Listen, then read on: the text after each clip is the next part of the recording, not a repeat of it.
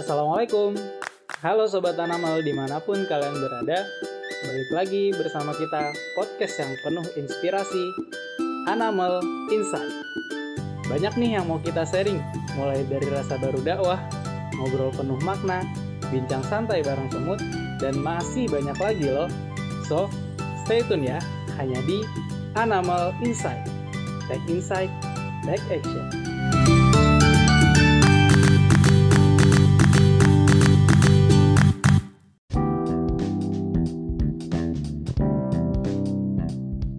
Assalamualaikum warahmatullahi wabarakatuh. Ya, kita kembali lagi di Animal Insight. Nah, pada kali ini temanya adalah kesiapan menikah versi laki-laki nih yang udah ada di yang udah ada di tengah-tengah kita saudara Ahina Bayu Tama. Nah, Bayu ini uh, papa muda di Animal LDK Sahid terutama di Ikhwan ya. Waktu lagi masa-masanya ngejabat beliau adalah wakil ketua LDK Syahid uh, 21 nah saya sebagai host uh, Rauf akan memulai uh, diskusi sharing hari ini dengan baca Bismillahirrahmanirrahim. Ya. Lanjut nih. Assalamualaikum Bay. Sehat Bay? Waalaikumsalam. Alhamdulillah sehat Rauf. Gimana keluarga? Sehat juga Alhamdulillah sehat-sehat. Ya. Gimana Pak Rauf? Udah sehat-sehat juga? nih sehat juga. Ini kita tok-tokan aja. Jadi kan ya.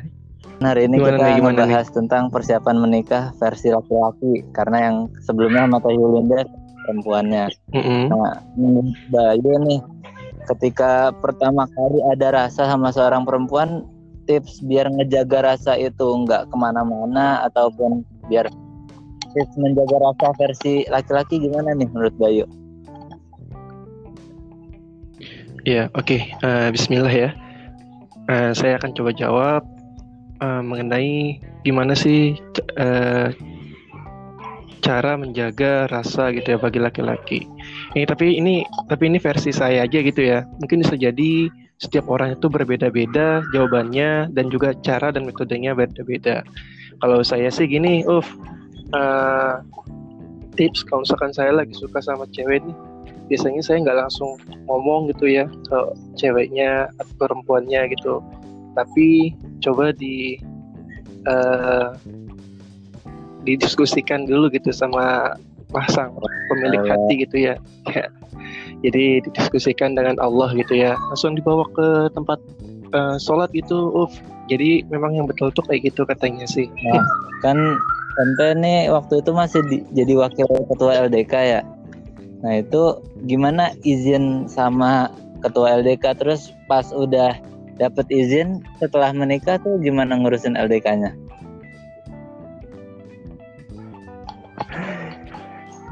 sebenarnya agak sedikit lupa juga ya kalau masalah izin ke ketua LDK tuh eh, Mas Musab nggak tahu juga gimana kabarnya tuh beliau sekarang saat ini kayaknya. Insya Allah jadi saya ya saya ingat saya tuh dulu izin sama beliau dan karena sudah izin juga sama orang tua ya beliau pun cuma nanya lagi aja sih siap atau enggak beneran serius apa enggak gitu kan. Ya udah akhirnya mantapkan diri beliau pun eh, kasih lampu hijau gitu ya. Ya terus kalau masalah ke LDK-an gitu. Eh, kebetulan kan wakil LDK itu nggak terlalu banyak job desk-nya. Jadi ya fine-fine aja gitu bisa-bisa aja. Dan beliau pun sanggup untuk eh, cover itu. Oh iya, kan tadi kan udah ngomongin tentang persiapan ente nih eh, dalam menjaga rasa.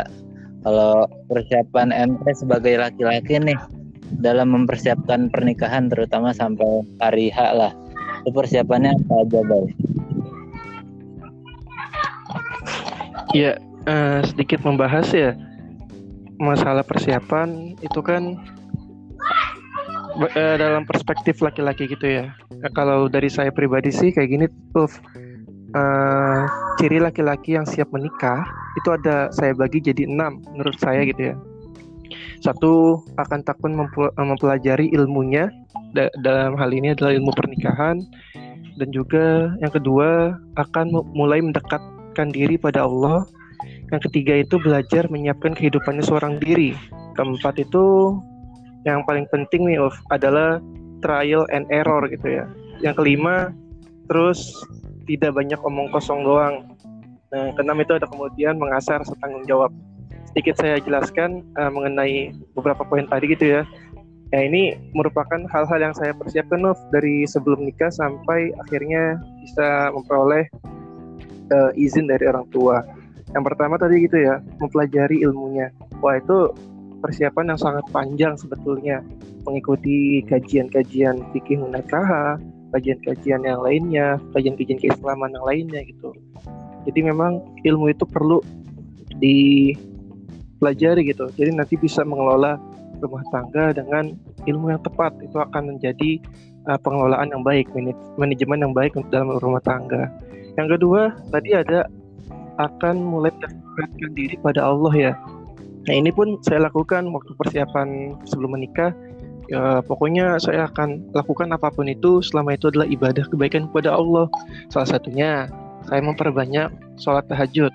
Sedikit rahasia, waktu sebelum menikah saya itu uh, coba minta petunjuk dari Allah banget gitu ya. Nah itu benar-benar saya nggak pernah lepas sholat tahajudnya. Alhamdulillah itu ya kita dekatnya sama Allah dalam beberapa bulan itu benar-benar satu pun nggak pernah bolong yang namanya sholat tahajud. Masya Allah. itu pun saya juga nggak nyangka kayak gitu.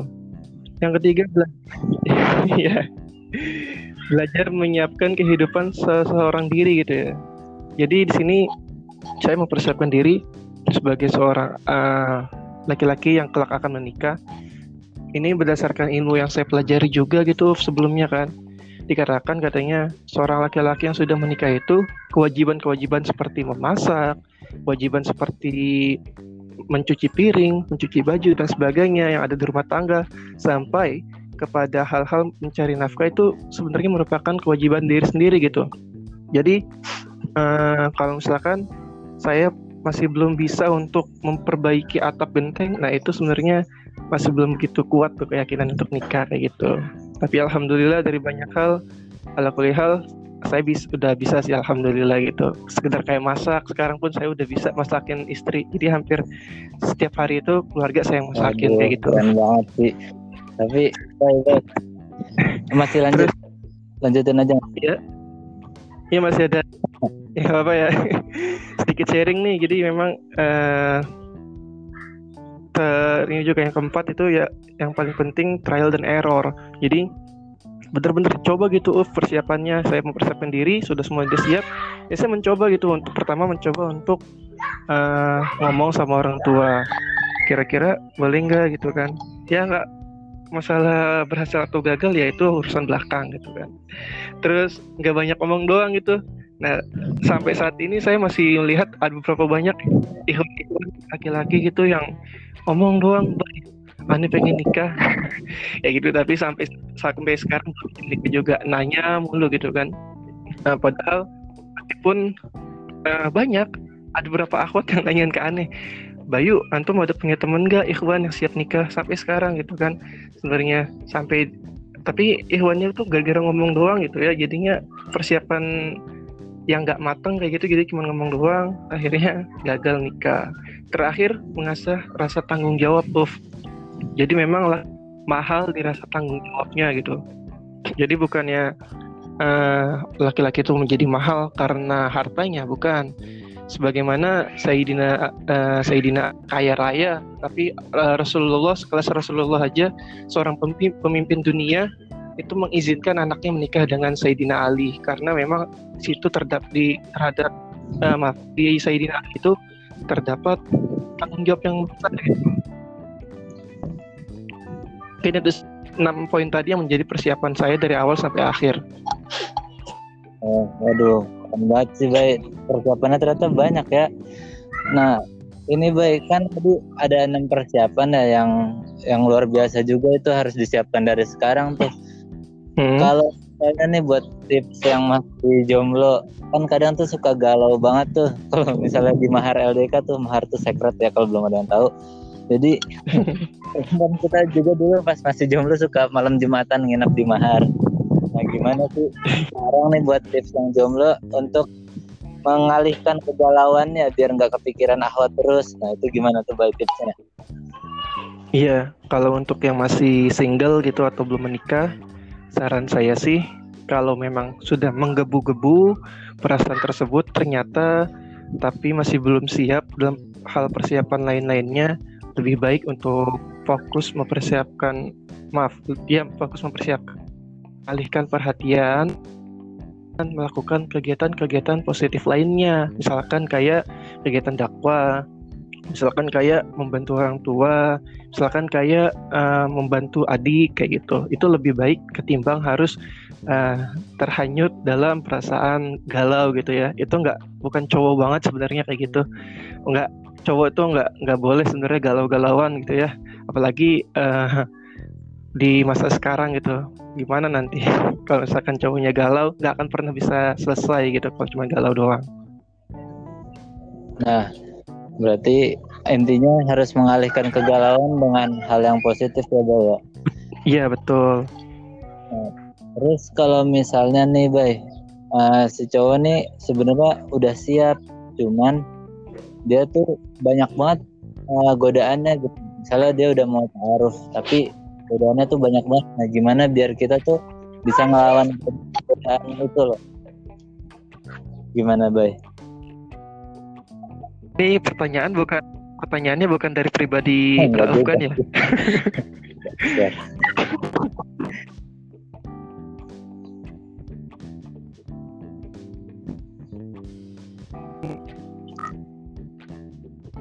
Apa namanya tadi sudah siap tapi banyak bentuk hal apa dulu nih kayak gitu. Godaannya dalam bentuk apa dulu Uf? Kayak gitu. Kalau misalkan ternyata godaannya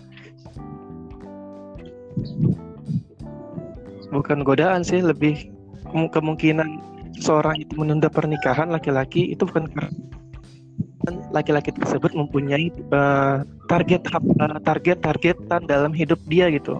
Contoh ada laki-laki uh, teman saya gitu yang saat ini sudah menikah juga gitu ya tapi dulu saya pernah nanya ke dia juga kenapa?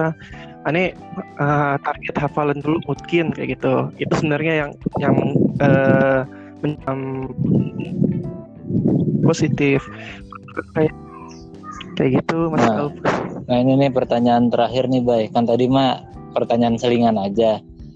Pertanyaan terakhir uh, tips sebagai papa muda nih gimana sih apa benar-benar selain mempersiapkan menjadi papa muda tuh gimana sih bay rasanya persiapan Baik. Oke. Okay. Uh, eh, sebetulnya gini ya, apa, saya sedikit sharing lagi agak panjang. Gak apa-apa ya, Mas Rauf ya.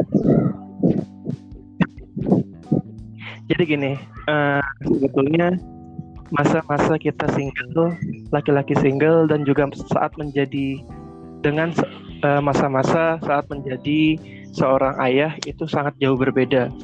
Sama sekali tidak ada kesamaan 180 persen eh 180 derajat itu berbeda begitu. Jadi seperti membalikan telapak tangan berbedanya. Nah, uh, itu kita rasakan uh, kesulitan kalau misalkan kita saat ini dari awal sebelum menikah tidak mempersiapkannya sama sekali gitu. Karena kenapa? Karena pada saat kita mempunyai anak, kita perlu persiapan persiapan. Misalkan contoh bagaimana tadi kan di awal mengelola keluarga dan juga untuk anak anak itu juga mempunyai hak terhadap orang tuanya uf kayak gitu jangan sampai nanti kita sebagai orang tua menyisakan um, hutang pengasuhan terhadap anak-anak kita yang hal tersebut menjadikan anak-anak kita mempunyai uh, karakter yang buruk karakter-karakter yang tidak baik gitu ke depannya nanti pada saat dewasa. Jadi karakter seseorang itu kan juga bisa ditentukan dari pendidikan orang tuanya, dan pendidikan dalam orang tuanya dalam mendidik anaknya itu sendiri juga itu menentukan karakter si anak kayak gitu. Jadi persiapannya ya betul-betul harus belajar dari sekarang uh, bagaimana sih cara berbicara dengan anak yang baik. Contoh pada saat anak menangis tidak langsung disuruh diam atau seperti apa kayak gitu. Terus pada saat berbicara dengan anak itu seperti apa, jangan sampai anak itu diajukan. Ya kalau berbicara dengan anak itu misalkan harus sejajar mata kita dengan mata anak, walaupun anak tidak uh, anak rendah uh, tinggi badannya kita kita harus merendahkan diri kita juga depan anak kita agar sejajar mata kita baru kita bisa uh, berbicara dengan mereka dengan baik sehingga bisa mampu untuk uh, menyentuh hati mereka kayak gitu terus bagaimana nanti merespon anak ke depannya kalau misalkan anak sudah bisa berbicara, sudah bisa mengekspresikan sesuatu, misalkan dia mengatakan, "Ayah, ayah, coba lihat ini aku menggambar sesuatu." Bagaimana respon kita supaya tidak menyakiti anak kita dan respon kita bisa memberikan apresiasi dalam setiap uh, kata-kata yang kita keluarkan kepada anak kita itu penting dan perlu banget kayak gitu. Jadi memang perlu banget yang namanya uh, pendidikan dalam uh, parenting lah kalau kita bilang kayak gitu ya. Kajian parenting itu perlu banget uh, bagi seluruh laki-laki gitu ya. Jadi kalau saat ini saya lihat kajian-kajian di mana pun parenting selalu banyak oleh ibu-ibu yang biasanya uh, pesertanya. Tapi itu adalah sebuah kesalahan yang besar karena ayah pun sendiri uh, harus mempelajari parenting itu dengan baik. Karena kenapa? Anak yang uh, ini menurut kata ini ya pembicara-pembicara di luar sana anak yang banyak berinteraksi dengan ayahnya, banyak bertanya kepada anaknya itu akan jauh lebih cerdas dibandingkan dengan anak yang lebih banyak berinteraksi kepada ibunya. Walaupun memang ibunya itu adalah uh,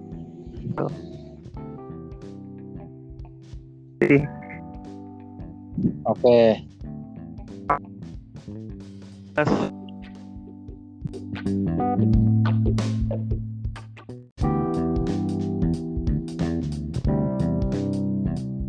akan dilanjut lagi ya tadi mengenai uh, yang saya lihat itu kalau anak laki uh, seorang laki-laki itu perlu mengikuti yang namanya dan mempelajari yang namanya kajian parenting kayak gitu Uf. karena sejauh ini sih yang saya lihat banyak kan ibu-ibu yang yang ikut kajian-kajian parenting itu ya ada apa tuh yang merasa penting itu adalah kaum kaum kaum wanita aja gitu yang yang penting untuk mengikuti kajian tersebut. Padahal sih menurut saya itu sangat penting juga buat laki-laki. Karena kenapa? Karena uh, anak laki uh, seorang laki-laki ini akan mendidik anaknya uh, ikut juga mendidik anaknya bersama dengan istrinya kayak gitu. Oh.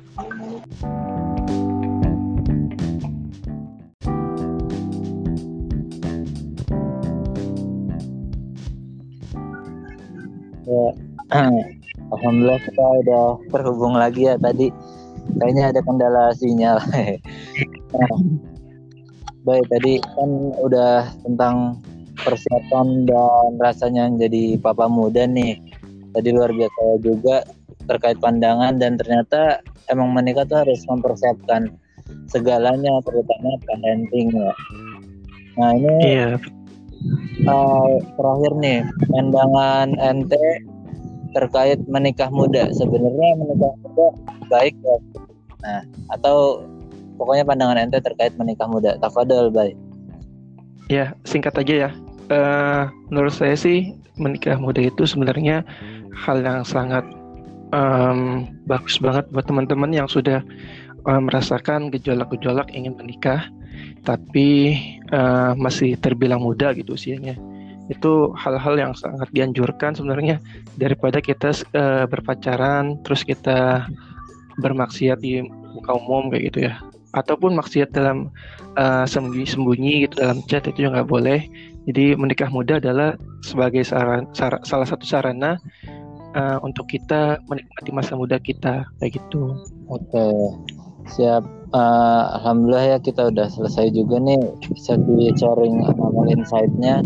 Semoga kita mendapatkan insight dan hikmah yang banyak.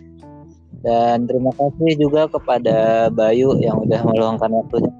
Iya. Ya. Uh, terima kasih Ya. Bayu. Yuk. kita Iya, sama. ya doa kafaratul majlis saya asal subhanakallahumma bihamdika asyhadu an la ilaha illa anta astaghfiruka. Sampai jumpa di Animal Insight episode selanjutnya. Wassalamualaikum warahmatullahi wabarakatuh. Waalaikumsalam.